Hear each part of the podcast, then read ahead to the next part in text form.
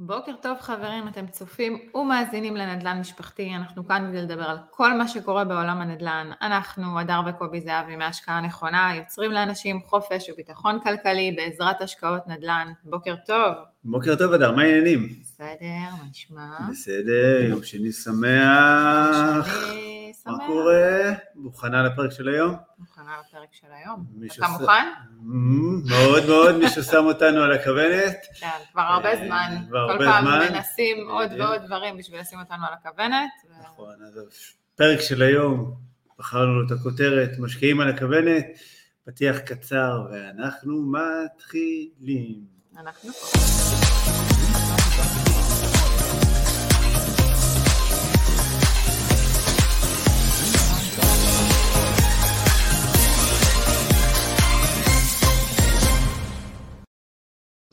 בוקר טוב, חזרנו כמו כל יום שני, 8:30 בבוקר, אנחנו איתכם, מדברים על נדל"ן, על מה שקורה פה במדינתנו הקטנה.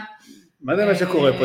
תקשיבי, כאילו כל שבוע יש לנו מה שנקרא, מכינים לנו תוכניות מראש, כאילו זה... אין רגע דל. אנחנו, כן. יש לנו נושאים שאנחנו רוצים לדבר עליהם, ואיכשהו... אנחנו לא מגיעים אליהם בכלל. לא.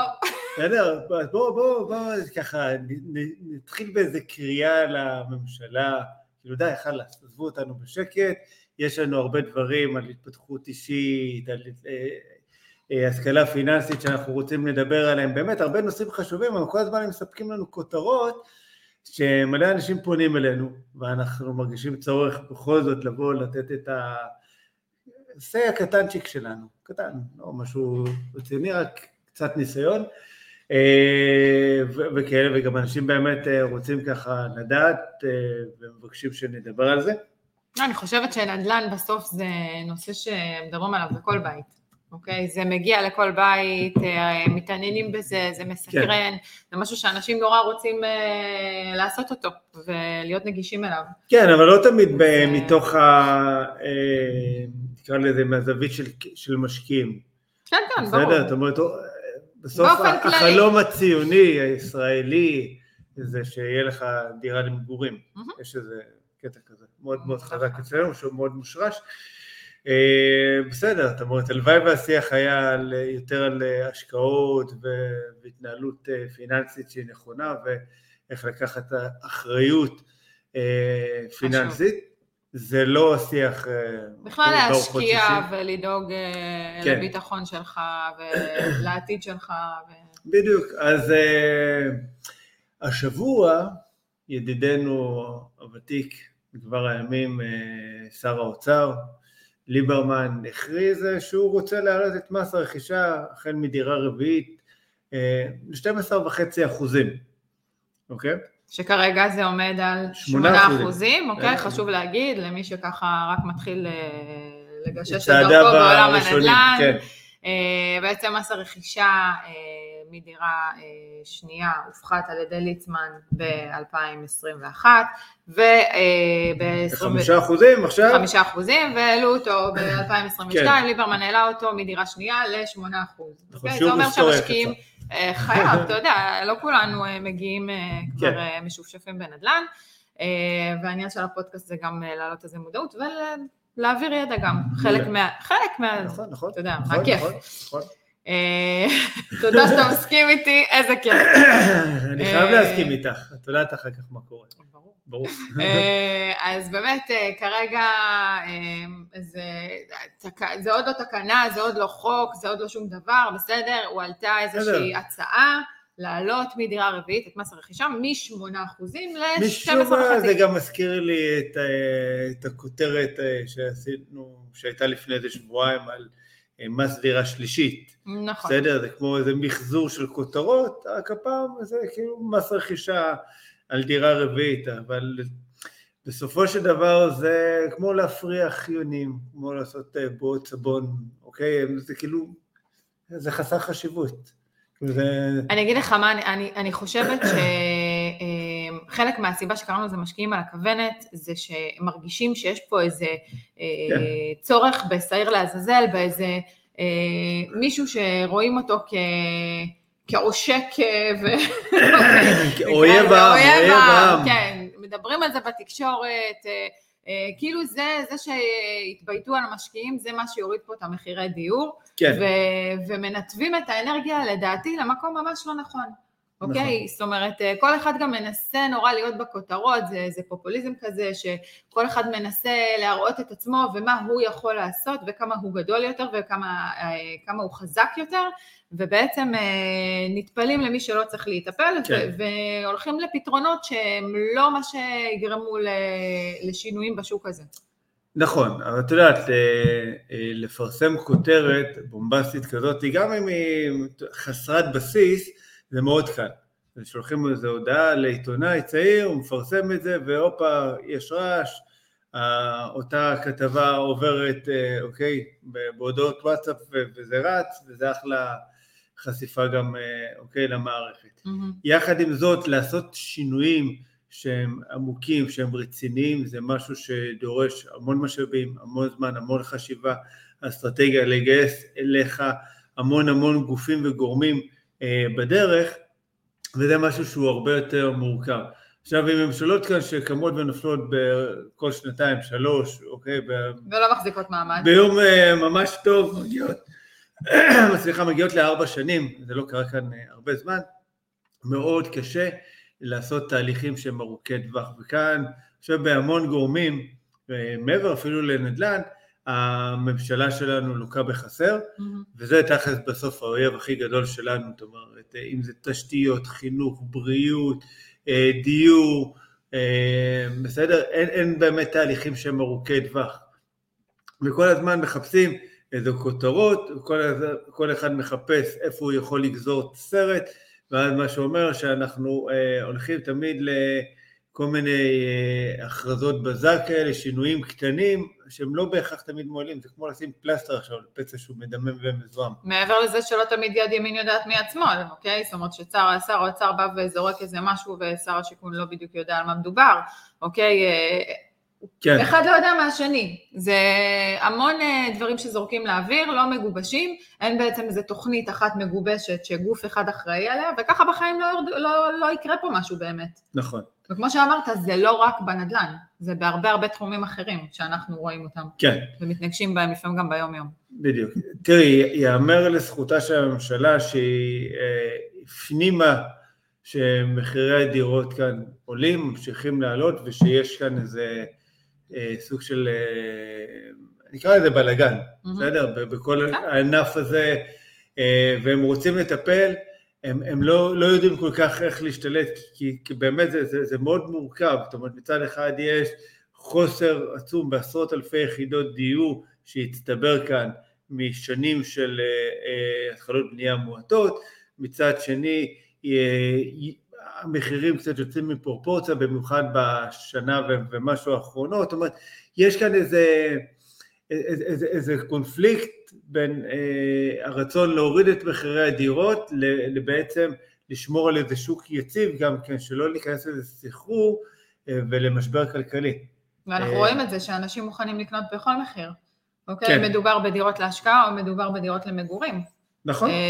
ואז איך אומרים, זה נהיה שוק של מוכרים, ומרגישים יכולות לעלות ולעלות ולעלות, ואנשים קונים. אנחנו רואים את זה בעצמנו בשטח. את לא יכולה קודם כל להאשים את המוכרים, כשבסוף בן אדם שרוצה למכור דירה, הוא ניזון מהחדשות. אם בחדשות, אתה פותח את החדשות, וכל הזמן מדברים איתך שמחירי הדירות ממשיכים לעלות, מחירי הדירות גם השנה יעלו, אוקיי, באחוז דו-ספרתי. אז אתה אומר, אוקיי, רגע, אם מחירי הדירות הולכים לעלות, אוקיי, באחוז דו-ספרתי. אז אני אקנה? אז, אוקיי, אחד אני אקנה, כי אחר כך אני אשלם על זה יותר שתיים. מה, אני אמכור עכשיו בזול, אני מפרר, בואו אני כבר יכניס שם עוד איזה 5-10%, כי זה דו-ספרתי. נכון. בסדר? וככה המחירים, גם אם לא היו אמורים לעלות, הם עולים. אני חושב שאחד הדברים הראשונים, זה אני הייתי פשוט מתחיל לתת איזה כותרות אחרות. שוק הדיור מתחיל לרדת. כן, בדיוק. תיזהרו. זה מה שקרה, תראי, ככה זה יחסית סך כל עבד לא רע, זה די בלם את השוק, שהתחילו לפמפם יותר את מחיר המשתכן, וכל הדברים האלה. מחיר המטרה, כן, כל הדברים האלה, שאנשים יש להם איזושהי תקווה, שבאמת מה שהם יקנו, הוא יהיה באמת מוזל יותר. אני חושב שהרבה אנשים באמת איבדו תקווה בזה שהמחירים של הדיור ירדו, ובגלל זה הם קונים עכשיו, כי מחר פשוט זה יהיה יקר יותר.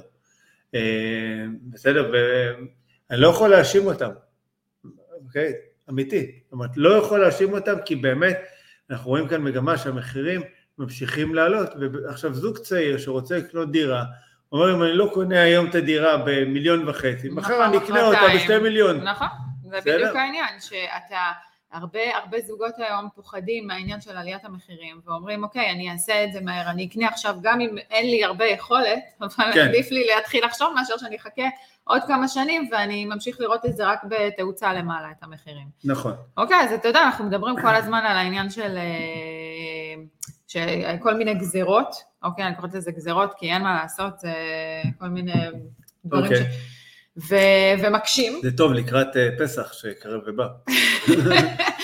ואנחנו מדברים באמת על, דיברו על מס רכישה מדירה שלישית, עכשיו מדברים על מס רכישה מדירה רביעית, היה איזושהי כתבה שגם אמרה שליברמן בעצם מבין שהדירות הראשונות, אנשים עושים מהם כאיזה סוג של, קונים אותם בעצם לאיזה סוג של ביטחון כלכלי, כל העניין של הפנסיות, העניין של להעביר לילדים את הדירות האלה, לדאוג לעתיד הכלכלי שלהם, ואז, אתה יודע, זה נשמע כזה יותר נחמד. יותר נשמע לי שליברמן לא מאזין לפודקאסט שלנו, אוקיי? כי אז הוא היה יודע שבאדם שרוצה לדאוג לחופש הכלכלי שלו, לעתיד הכלכלי שלו, לביתו ולמשפחתו ולילדיו, דירה 1-2 זה לא מה שיעזור לו, הוא צריך תיק נכסים, גדול, חזק, יציב, בסופו של דבר זה מה שיוציא אותו לחופש הפיננסי, אוקיי? הוא ייתן לו ביטחון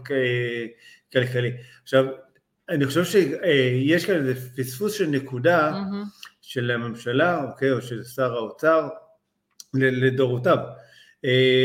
וזה ששמים את המשקיעים על הכוונת, אוקיי, אז בי שאנחנו קומץ כל כך קטן, אנחנו נדבר על זה, אנחנו בסופו של דבר אלה שאומרים, אנחנו מאסנו לתלות את תקוותנו בממשלה, אנחנו לא רוצים עכשיו את העזרה של הממשלה, אנחנו לא רוצים שתיתנו לנו, אנחנו לא רוצים עזרה, לא רוצים טובות, אנחנו לוקחים את המושכות לידיים שלנו, אנחנו לוקחים את האחריות לידיים שלנו, את האחריות הכלכלית, וכאן אני חושב שיש כאן בגרות מאוד גדולה, ואחריות מאוד מאוד גדולה, ואת זה אני חושב שמקבלי החלטות מפספסים. מפספסים, רוצים לפספס.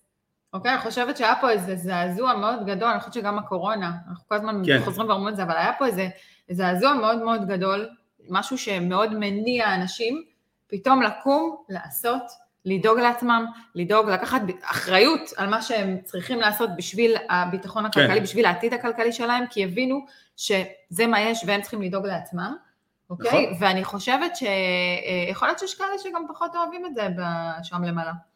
שאנשים התחילו לדאוג, התחילו להבין איך מתנהלים פיננסית, התחילו ללמוד על כסף, על השקעות, כנראה שזה פחות... כנראה שזה פחות בא להם. טוב, נוגע בנקודות קצת בעייתיות. אנחנו לא יודעים, אבל לא ספק, אני מסכים איתך שהשנתיים האלה של הקורונה עוררו הרבה דברים, והמון תודעה, זאת אומרת, אנשים הבינו שיש הרבה דברים בחיים שהם פשוט לא יציבים, ושקשה לבנות עליהם, ולהגיד, יהיה בסדר, אני עכשיו יהיה במקום העבודה שלי עד גיל הפנסיה, שאפשר לבנות, אוקיי, על קרנות הפנסיה בכלל. זה לא מה שהיה פעם. בדיוק, זאת אומרת, היום אתה בריא, מחר אתה חולה, והחיים משתנים. היום גם אנשים מחליפים יותר מקומות עבודה, זאת אומרת, היום הכל הרבה יותר דינמי, זה לא מה שהיה פעם, שהיית באיזו קביעות מסוימת גם, הרבה דברים שהשתנו. בדיוק, גם גיל, אתה יודע, את העבודה הפך להיות שונה, זאת אומרת, אם פעם בן אדם באמת היה נכנס, עד גיל הפנסיה היה נמצא באותו מקום עבודה, היום גם עוברים הרבה יותר מקומות עבודה, גם בגיל 45, במיוחד לחברינו הייטקיסטים, הם הופכים להיות הרבה פחות רלוונטיים. כן. בסדר, עכשיו, אם כאלה שכבר עברו את גיל 45, והם עדיין בעולם ההייטק, וחלילה וחסה. פיתרו אותם בגיל 50, בגיל 55, הסיכוי שלהם לחזור לתוך עולם העשייה של ההייטק, הרבה פעמים מאוד מאוד נמוך, ואז הם יכולים למצוא את עצמם באיזה סוג של שיחור, כי ממשכורות שהן מאוד גבוהות וחיים שהם מאוד נוחים לאיזו רמת חיים מסוימת שהם התרגלו אליה, פתאום הם יכולים למצוא את עצמם עם חצי מההכנסה או ללא הכנסה, וזה טורף את הקלפים, ואני חושב שהרבה פעמים זה מה שמביא אותם גם, אוקיי, בואו נראה איך אני דואג גם לעתיד שלי שנייה אחת, ולא הכל ורוד ומתוק כאן ועכשיו. לגמרי, אז באמת אתה יודע, מדברים על העניין של מנסים לבלום את מחירי הדיור, מנסים להוריד אותם, עזוב לי, מדברים על הורדת מחירי הדיור, בסדר? מחפשים בעצם את המשקיעים, אותנו כגורם אשם, ובעצם לא מדברים באמת על הסיבות האמיתיות לעליית המחירים. אוקיי? כן. אם המשקיעים באמת זה לא הנתח הארי של הדבר הזה, ויש המון סיבות אחרות לעליית מחירים שלא מדברים עליהם, אז בואו נדבר בעצם מה גורם לעליות המחירים האלה. איך אפשר אולי לעזור? אתה יודע, חוק ראשון בכלכלה. מה לעשות במקום להתאפר למשקיעים? בדיוק, חוק ראשון בכלכלה, ואומנם לא למדתי כלכלה, אבל גילו לי שזה בעצם שיעור ראשון, שזה היצע וביקוש, אין מה לעשות. ראינו מה קרה שאפילו בזמן הקורונה שלא היה הרבה נייר טואלט בסופרים, המחירים גם של הנייר טואלט אפילו עלו, אוקיי, של המסכות, אם היו מוכרים לנו חבילות של מסכות ב-50 שקל, היום אתה קונה גם 3 ב-50, לא, לדעתי יותר, היום 10 שקלים, משהו כזה, לא משנה, אבל בסוף השוק ככה מתנהל, ברגע שיש לנו היצע, שיש שפע מאותו דבר, הערך שלו הופך להיות נמוך יותר. וכשאנחנו מדברים עוד פעם, שיש כבר גם ככה חוסר ביחידות דיור, ואנחנו רואים את זה היום, שבאמת אין כמעט הרבה דירות למחירה בכלל, לא למחירה, לא להשכרה. בכלל, מרגיש שהשוק עצר, כאילו לפחות מהרבה חברים שמתעסקים בכל מיני שווקים, מה שאנחנו עושים בשטח, אנחנו מרגישים איזושהי עצירה, אנשים כרגע לא מוכרים דירות. זאת אומרת, מעדיפים כרגע לחכות. נכון. אתה יודע, יכול להיות שהמטרה שלהם גם זה רצון שהמחיר דירה יעלה, אז הם ימכרו יותר ביוקר, אבל בהחלט יש איזושהי עצירה כרגע, איזו פאוזה, שכולם מנסים להבין מה הולך להיות. אני חושב שאף אחד לא מבין מה באמת הולך להיות. אף אחד לא מבין. וכן, משהו כרגע באיזה סוג של אולד וציפייה למשהו. נכון. אוקיי? אנחנו לא יודעים. אבל ללא ספק אנחנו נמצאים בתקופה של כבר מעל שנה, שהשוק הוא שוק של מוכרים, יש מעט מאוד דירות למחירה, ככה שבעצם הכוח הוא אצל המוכרים, הם מבקשים, זה גם מה שמתדלק את השוק בסופו של דבר, אז יש לנו חוסר של היסטורי, של יחידות דיור, ויש לנו מיעוט של התחלות בנייה, עוד גם את כל השנתיים של הקורונה, שבנו הרבה פחות ממה שהיו אמורים לבנות, מה שבעצם מציג כאן מחסור מאוד מאוד גדול, שוב פעם, היצע וביקוש, כל עוד לא יטפלו בזה, אוקיי, והדברים האלה מתחילים מדברים מאוד בסיסיים, מעניין של קרקעות, של שיווק של קרקעות, שרמי, שהיא הגוף שאחראי במדינת ישראל על הקרקעות, לא שהוא רק לא משחרר, הוא גם עושה מכרז, בכל המרבה במחיר, ברור, בסדר? תשלם יותר, תקבל יותר, ולא תמיד זה רווחי. לא תמיד זה רווחי. בסדר, השאלה, אתה יודעת, זו שאלה מאוד טובה ומעניינת, אם המדינה עכשיו צריכה לדאוג לרווחיות שלה מבחינת הספסור בקרקעות, או שהיא אמורה לדאוג לאינטרסים שלה, כדי להוריד מחירי הדירות. וזו שאלה מאוד טובה, ושלא תחשבי בעיניי, התשובה אליה היא לא כזאת פשוטה, זאת אומרת, מאוד קל לנו מהכובע שלנו להגיד, כן, יאללה, שיחלקו את האדמות, ושבוא נבנה כאן ארץ ישראל חדשה. אבל אז יקומו חברים אחרים, ויגידו, רגע, סליחה, את האדמות של המדינה, ככה לחלק אותם בחינם, לכל הטייקונים, לכל הקבלנים הגדולים, שיבנו ויתשרו עוד יותר, יש כאן איזה קונפליקט. יש דיסוננס, אין ספק, שיש פה דיסוננס. בסדר? משהו שקראתי ככה היום בבוקר, ואני חייבת גם לגעת בו, ואני חושבת שהוא מאוד מאוד קשור לנושא הזה, זה שרוצים בעצם להוריד את אחוז המימון לקבלנים. כן. זה גם משהו שעוד פעם, זה עוד לא יצא, אבל מדברים על זה. תפגוע רק במשקיע הקטן, בואו נלך לפני גם את היזם. כן, זאת אומרת, עכשיו את יודעת מה קורה, ברגע שקבלן יש לו פתאום אחוז מימון שהוא קטן בכמה עשרות אחוזים, זה אומר שבמקום להתחיל עכשיו לבנות פרויקט וחצי, הוא התחיל לבנות רק פרויקט אחד, זאת אומרת, חצי פרויקט, עוד כמה עשרות דירות יעלו. תקטין את ההיצע. נכון. יעלה עוד הביקוש. רוצה להנחש מה יקרה? מהמם.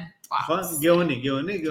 אבל זה בסדר, זה לא קשור לממשלה, זה קשור לבנק, הבנק פשוט לא רוצה להיות גם חשוף, מתוך טענה שמה לעשות, לא לעולם חוסן, ויכול להיות שלא לנצח, המחירים כאן ימשיכו לעלות. אנחנו באמת לא יודעים, זאת אומרת, אנחנו חיים בזה, כבר עשור שהמחירים עולים ועולים ועולים, פאוזה קטנה שכך לא נהיה, אבל המחירים כאן, מה לעשות, בסופו של דבר מסתכלים על הגרף, כבר מעל עשור המחירים כאן עולים בצורה שהיא פשוט מטורפת. אפילו הממשלה, השרים בממשלה אמרו שהם צופים עליות, המשך עליות ערך בשנה הקרובה, זאת אומרת, אין על זה שליטה. בדיוק, אז מעבר לזה בואי גם נדבר על כל העניין של עידוד התחלות בנייה, בסדר? זאת אומרת היום, קבלן שרוצה לבנות, אוקיי, צריך לעבור בערך 7 מדורי גיהנום, ולהוציא היתרים על היתרים על היתרים על היתרים, עד שהוא באמת ככה עולה לקרקע, זה לפעמים מסע שיכול לקחת גם 7 שנים, כן. שזה מטורף. הזמן הזה שקבלן, אוקיי, מתחיל להגיש היתר, עד שהוא באמת עולה לקרקע. הכל מאוד מסורבל, הכל מאוד סיזיפי, וצריך לקחת בחשבון שדברים במדינה הזאת עובדים לאט, כן. וצריך להתחיל לזרז אותם כדי שמשהו באמת יקרה פה וישתנה פה. בדיוק. זהו, מאיזה... ודבר נוסף, אוקיי, זה העניין של הרשויות המקומיות. כן. כי בסופו של דבר סבבה, עכשיו יזם בא רוצה לבנות, ואז הוא... מגיע לרשות המקומית ואומר, אוקיי, הנה, אני רוצה להגיש תוכניות והכל, והוא מגיש תוכניות לבנייה של, עכשיו, בניין מגורים, או שכונת מגורים, כן. וכאלה. הרבה פעמים הרשות המקומית, בסדר העיריות שלנו, אין להם אינטרס. לא משתפים פעולה, הם יעדיפו שטחים מסחרים, בוא. נכון. נותן להם הרבה יותר כסף, הארנונה יותר גבוהה. הארנונה יותר גבוהה, ותחשבי, תראי, שמקימים עכשיו בניין, צריכים לספק לו הרבה שירותים, זאת אומרת, או שכונה, בוא נלך רגע לשכונה. תשתיות, צריכים לספק שם חינוך, בית ספר, צריכים לספק בריאות, בסדר, מי מפנה את ההשפעה? בסדר, צריך להגיע לפחות 3-4 פעמים בשבוע, לפנות את ההשפעה. מה עם גני ילדים? נכון. שיהיה לילדים שלנו איפה לשחק, מרכז קהילתי. כל הדברים האלה, זה עולה המון המון המון כסף, למועצה המקומית, וזה מכניס לה מעט כסף. הארנונה על מגורים היא נחשבת למאוד נמוכה, לעומת ארנונה על שוק מסחרי. נכון. בסדר, אנחנו יודעים, על המשרד שלנו, אנחנו משלמים כמעט כמו ארנונה, אוקיי, על דירה, רק שהמשרד קטן בלא יודע כמה. אין להשוות. המסים אי אפשר להשוות אותם על מגורים ומסחר. ומבחינת העירייה הם יכולים להגיע גם פעם בשבוע, פעמיים בשבוע לפנות את ההשפעה, הם לא צריכים לדאוג לבריאות, לא צריכים לדאוג לבידור, לא צריכים לדאוג לגני ילדים ופארקים וכל הדברים האלה. בוא נגיד שמבחינה כלכלית הרבה יותר משתלם לבנות משהו מסחרי מאשר מגורים. אוקיי? עושים מזה אחלה כסף, סבבה? זהו. הבנתי את הרמת, בוא נעבור הלאה. אין לנו זמן. בסדר. אוקיי, אז בקיצור, שלוקחים את כל זה, אנחנו מקבלים כאן משוואה שהיא מאוד מאוד מורכבת, עם הרבה הרבה נעלמים, ומישהו צריך להתמודד. עכשיו, זה, אני חוזר עכשיו להתחלה של הפרק, סליחה, זה מה שגורם בסוף לנבחרי הציבור שלנו, בעיקר לספק כותרות, כי זה מאוד קל, לכי עכשיו תתמודדי, עם רשויות מקומיות, אוקיי? עם המינהל, עם רמי, עם כל כך הרבה גורמים, וכל כך הרבה אנשים שמושכים את החוטים. וכל כך הרבה אינטרסים. בדיוק. בוא נגיד את זה. למה שנוח להם, וזה בסדר. לאוד אנד קליר. בדיוק. עכשיו אנחנו כאן לדבר גם היום על כל העניין של העלה של המס רכישה, נכון, לדירה רביעית ומעלה, על הרעיון, על הרעיון, עדיין לא, זה לא, עדיין לא תודה תקנה ולא, בדיוק, צריך להבין שאנחנו מדברים על ככה אחוז קטן צ'יק, ממי שבאמת מחזיק דירה רביעית, בסדר? הרי בתכלס אנחנו מדברים על נדל"ן, מי שמגיע כבר לדירה הרביעית זה אנשים שמתעסקים בזה וכבר, איך אומרים, כמה שנים כבר בתוך הדבר הזה, זה אנשים שמבינים וחיים נדל"ן, אוקיי? אני מאמינה שמי שמתחיל לפחות אני יודעת, שנה-שנתיים האחרונות, מאז כל תקופות הקורונה והזעזוע, להגיע לדירה רביעית, זה משהו שלוקח זמן, אוקיי? זה לא מיידי, זה לא אינסטנט, זה דורש גם איזושהי צבירה של הון עצמי מסוים. נכון. ומי שכבר מתנהל בדבר הזה, זה המשקיעים, נקרא לזה, מתקדמים יותר? תוחכמים יותר, כן. מתקדמים יותר, ותיקים יותר. ובתכלס, מתוך סך כל המשקיעים שיש להם 4 דירות ומעלה, הרי זה לא שעכשיו תגיד שזה נתח של משקיעים. אנחנו מדברים על, אוקיי, ברמת האקרומי של 4 דירות, כי זה 13,000 ומשהו, אוקיי, אנשים, ואם אני מרכזת מ4 דירות ומעלה, אוקיי, אנחנו מגיעים לזה, אפילו לא 21,000 אנשים. אוקיי. בסדר שזה, זאת אומרת, על זה, אנחנו אומרים, לא בונים מדינה, לא בונים ממשלה. על זה לא ירדו מחירי השוק, מחירי הדיור. ככה לא מורידים מחירים, הפוך בוטה. אוקיי? ובינינו, מי שמצליח להגיע ל4 דירות. גם ככה הם לא, ליברמן וזה לא שומע את הפודקאסט שלנו. אולי מישהו ישמע פה. גם ככה הרי מי שמגיע לדעתי ל4 דירות ומעלה, אוקיי, זה אנשים שיודעים לעשות נדל"ן ויודעים לעשות עסקים ולמדו איך להתנהל בשוק הנדל"ן. ואם אתה שואל אותי, כמו ש8% ראינו שזה עדיין לא עוצר משקיעים מלקנות דירות, העלאת מס רכישה של 8% ל8%, לא מה שעכשיו שבר את השוק וגרם לירידה במחירים, אוקיי? כן. הם, למרות שהם מדברים על איזושהי האטה, לא בגלל המשקיעים בהכרח, עוד פעם, יכול להיות שעשו פה עוד דברים בדרך שקצת שינו. יכול להיות שתהיה האטה בשביל לחסוך עוד כמה שקלים, עד עוד 4%. זה לא מה שיעצור. זה לא מה שיעצור, ב-worst case, זאת אומרת, משקיע שרוצה להשקיע, הוא ישקיע, אז הוא פשוט, אז ילך לדברים אולי קצת יותר זולים, הוא יחפש. נכון. בסדר, אולי זה קצת יחזק את הפריפריה, אנחנו לא יודעים איך זה ישפיע, אבל בסופו של דבר, מי שכבר מגיע לשלב הזה של ללכת לקנות את הדירה הרביעית, כמו שאמרת, הוא כבר במייסט באמת של משקיע, וזה לא בהכרח מה שיעצור אותו עכשיו עוד כמה עשרות אלפי שקלים, ואנחנו גם יודעים בסוף לאן זה מתגלגל, מי משלם את המחיר הזה. לחלוטין. בסדר, כי אם הוא שילם עוד 4.5%, ביום שהוא ירצה לממש את הנכס, אוטומטית הוא יהיה חייב למכור את זה במחיר גבוה יותר. הוא לא רוצה להפסיד. אף אחד לא רוצה להפסיד. מעבר לזה שעוד פעם אנחנו מדברים על להפיל את זה על הסוחר. נכון. אוקיי, להעלות את מחירי הסחירויות. ואז במקום להעלות את מחירי הדיור, להעלות פה את מחירי הסחירויות. מהמם, וזה יופי. נכון. איך אני אומרת, אפילו הממשלה לא מאמינה שהיא תצליח להוריד את המחירי דיור, ולהשתלט על זה לפחות כרגע. זה אחד בפה, אחד בלב. כמו שאמרנו, זה באמת, זה לא כזה, זה מצד אחד נשמע מאוד מאוד פשוט, אוקיי, יאללה, בוא תתחילו לבנות כאן והכל. זה הרבה יותר מורכב.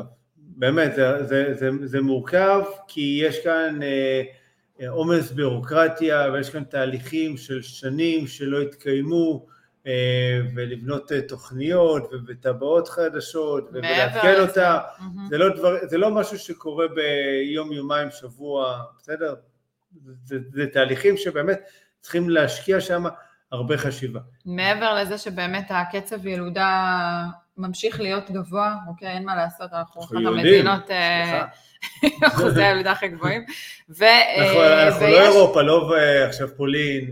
נכון, נכון. העניין של ילודה פה הוא מאוד מאוד חשוב מבחינת האוכלוסייה. ובואו נדבר גם על זה שיש כל מיני אירועים שהם לא מתוכננים, כמו מה שהיה עכשיו, קורה עכשיו, שהוא סופר חם ויש מלחמה באירופה. עם אוקראינה ועם רוסיה, וכל העלייה, אוקיי? נכון. כל העלייה, גם מרוסיה וגם מאוקראינה. אף אחד לא צפה שזה משהו שיקרה ותהיה עכשיו עלייה מסיבית של אנשים שנסים על נפשם ומגיעים לארץ ישראל, שגם הם צריכים דיור. נכון, גם לפולין, אנחנו גם בערי בפולין, בהשקעות שלנו, ואנחנו רואים שפתאום שם, זאת אומרת, אין כמעט דירות לסחירות, כי באמת יש כמות מטורפת של מיליוני מהגרים, וגם שם השוק באינפלציה, המחירים של הנדל"ן גם משתוללים ועולים, שם עוד לא הכריזו על המשקיעים כאוהב הים, בסדר, זה שוק שמתנהל אחרת לגמרי, בסדר, זאת אומרת, בסופו של דבר, אתה יודעת, מה שזה יכול גם לגרום, העלייה כזאת של מס רכישה, זה מה שקרה כאשר כחלון העלה את מס הרכישה ל8%. פשוט, הרבה משקיעים אמרו, ביי ביי, אנחנו הולכים לחפש את עצמנו קצת בחול. העבירו את ההשקעות שלהם לחול, נכון? וגילו שתכלס להשקיע בחול, זה קל, זה פשוט, זה רווחי, ויש גם יתרונות מאוד גדולים להשקעות בחול. חלק מהסיבה שהתחלנו להשקיע באמת בחול בפולין, זה עניין של, ראינו שנקודות הכניסה להשקעות בארץ הולכות ונהיות יותר ויותר גבוהות. נכון. ואפרופו שאתה גם מגיע לנכס רביעי, חמישי, ובאמת ככה כבר ממספר כזה של נכסים, הנקודת כניסה באמת הופכת להיות מאוד גבוהה, ולפעמים באותו מחיר, באותו הון עצמי שאתה מביא מהבית, אתה יכול לקנות נכס באיכות הרבה יותר טובה בחו"ל, לקבל איכות של סוחרים הרבה יותר טובים, איכותיים, בסדר? במקום זה, תחשבו, במקום לקנות עכשיו באיזה פריפריה, אתם קונים במרכז תל אביב דירה. נכון, נכון. בסדר, מקבלים מוצר אחר לגמרי, בסוף נדל"ן, אנחנו מדברים על זה, זה דירות והכל, אבל בסוף זה מוצר. כן. בסדר, אנחנו קונים דירה, משפצים, מסדרים אותה, בכדי לאפשר למישהו, להזכיר אותה. זה בעצם המוצר שאנחנו נותנים לו. ועוד פעם, זה בעיניי, קודם כל, עוד פעם יחזיר הרבה אנשים שחזרו בשנתיים האלה להשקיע במדינת ישראל, יוציא אותם חזרה החוצה. לגמרי. לחול. וכאן עוד פעם, מה יקרה? המדינה בסוף תפסיד הרבה כסף. אם המחירים ירדו, זה מה ששוכחים, שאני חושבת שזה חלק שהוא מאוד חשוב, שבסוף הכסף הזה של ההשקעות נכנס למדינה. נכון. אוקיי, הכסף הזה מגיע לאנשהו. כן. ומפספסים פה מהרצון שלהם להיצמד לנתח כזה קטן ולפמפם בתקשורת על זה שהמשקיעים לא בסדר, ובגללנו עולים כל מחירי דיור. נכון. הרי למה ליצמן הוריד את מס הרכישה ל5%? החזירו אותו. מעבר לזה שהתקנה בדיוק הסתיימה, והוא קופץ גם כן על הרכבת, אוקיי? הנה עוד דרך לקצור כותרת פופוליסטית. היו חייבים כסף, מה לעשות? חילקו כאן מענקים, אוקיי? כאילו אין מחר, ואז התעוררו גילו שיש מחר, וצריכים לשלם, וצריכים עכשיו להחזיר כסף, אז הורידו את מס הרכישה. אז השוק התחיל להשתולל והמחירים עלו, אז העלו את מס הרכישה בחזרה. בואי נראה, באמת, יש כאן איזה ניסיון ליצור איזה משהו, שאף אחד לא באמת רגע יודע איך זה משפיע. אתה יודע, אז אני אומרת, אנשים כאילו שומעים אותנו עכשיו מדברים וזה, ואני בטוחה שיש כמה שבאים ואומרים, טוב, כל הבלגנים האלה, והגזירות האלה, והחוסר החלטיות הזאת, והתנודתיות הזאת, לא שווה לי להתחיל להשקיע בנדלן. כן. תכלס, מה... אנחנו מדברים על דירה רביעית, אני מזכיר לך. כן, אז בדיוק.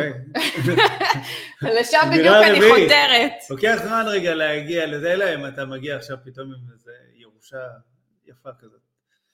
בסדר? והכי פשוט.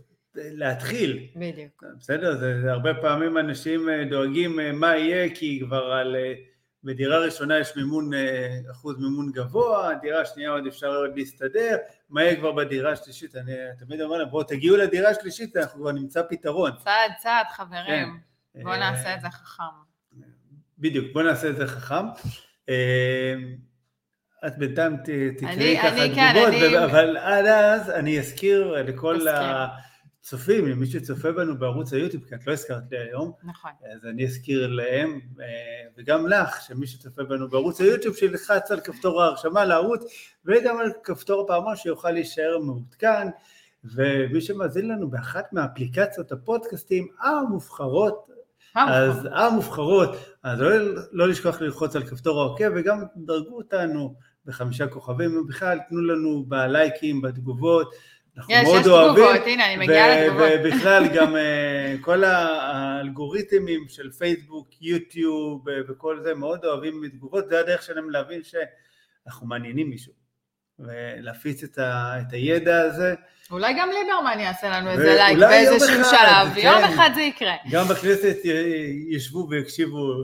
קצת לאנשים שחווים שטח וחומרים, מדברים מגרונם של אנשים בגובה העיניים. כן, בדיוק. אז בוקר טוב, הנה הרבה אומרים לנו פה על הבוקר, בוקר טוב קרם, בוקר טוב. כיף לשמוע אתכם על הבוקר, המידע מסדר הרבה בהירויות, מניסיון כאדם מבוגר, חבל שלא ידענו לדאוג ככה לעתידנו בגיל צעיר, בהחלט.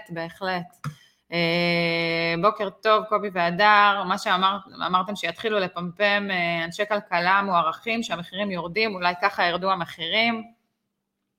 גם רעיון, שווה לנסות. לגמרי, ו... רגע, אין רצון באמת שירדו המחירים, רובם ככולם יושבים על דירות בשווי מיליונים במרכז. אוקיי, אנחנו אומרים, נבקש הצהרת הון. זהו, טוב, היה פרק חשוב, סקרן אותי איזה כותרת תהיה לנו עד שבוע הבא, ואני מקווה גם שלא תהיה כותרת, שנוכל לחזור קצת לתכנונים שלנו לתת לכם באמת ידע וערך ותובנות ו... הנה, כותבים לנו עוד, רגע, אתה מסיים לי פרק ואנשים כותבים פה, אכן השוק עומד, אין היצע של דירות למכירה, המוכרים חוששים למכור, לא יודעים מה ירכשו, יודעים שאת הדירה שלהם קל למכור, אבל באמת זה נכון, שלא יודעים מה הם יכולים לקנות, אתה מוכר דירה, ופתאום אתה רוצה לקנות דירה אחרת, ואתה קולט פתאום שהמחיר של הדירה שאתה רוצה לקנות, קפץ פתאום בכמה עשרות אלפים. כמה עשרות אלפים זה טוב, אני גם נתקלתי בכאלה שבדיוק בתפר הזה, גם המחיר של הדירה שהם רצו לקנות עלה בכמה מאות אלפי שקלים. נכון. אז תודה ליאור, זו נקודה סופר סופר חשובה, וגם אם ירדו מחירים, יותר נכסים, מניחה שכאילו, שעדיין נצטרך נכסים, שאין מספיק עצה. אין מספיק דירות, לא יהיו, לא בסדר גמור, מעולה, תודה בוריס. טוב, תודה רבה לכם חברים, יום מקסים, אדר, כמו תמיד. שני הבא, 8:30. היה תמיד להיות איתך, מי לרגע לפרגן לך? היה כיף, תודה. תודה. ובאמת, כמו כל יום שני, 8:30 בבוקר, אנחנו כאן, איתכם, בלייב, נשמח לשמוע תגובות, שאלות, בקשות, זמינים גם במהלך השבוע ביוטיוב ופייסבוק, קל למצוא אותנו. יאללה, תעשו השקעה נכונה בנדלן ותמשיכו לקחת אחריות על החיים שלכם. יום מקסים, ניפגש שבוע הבא, ביי ביי.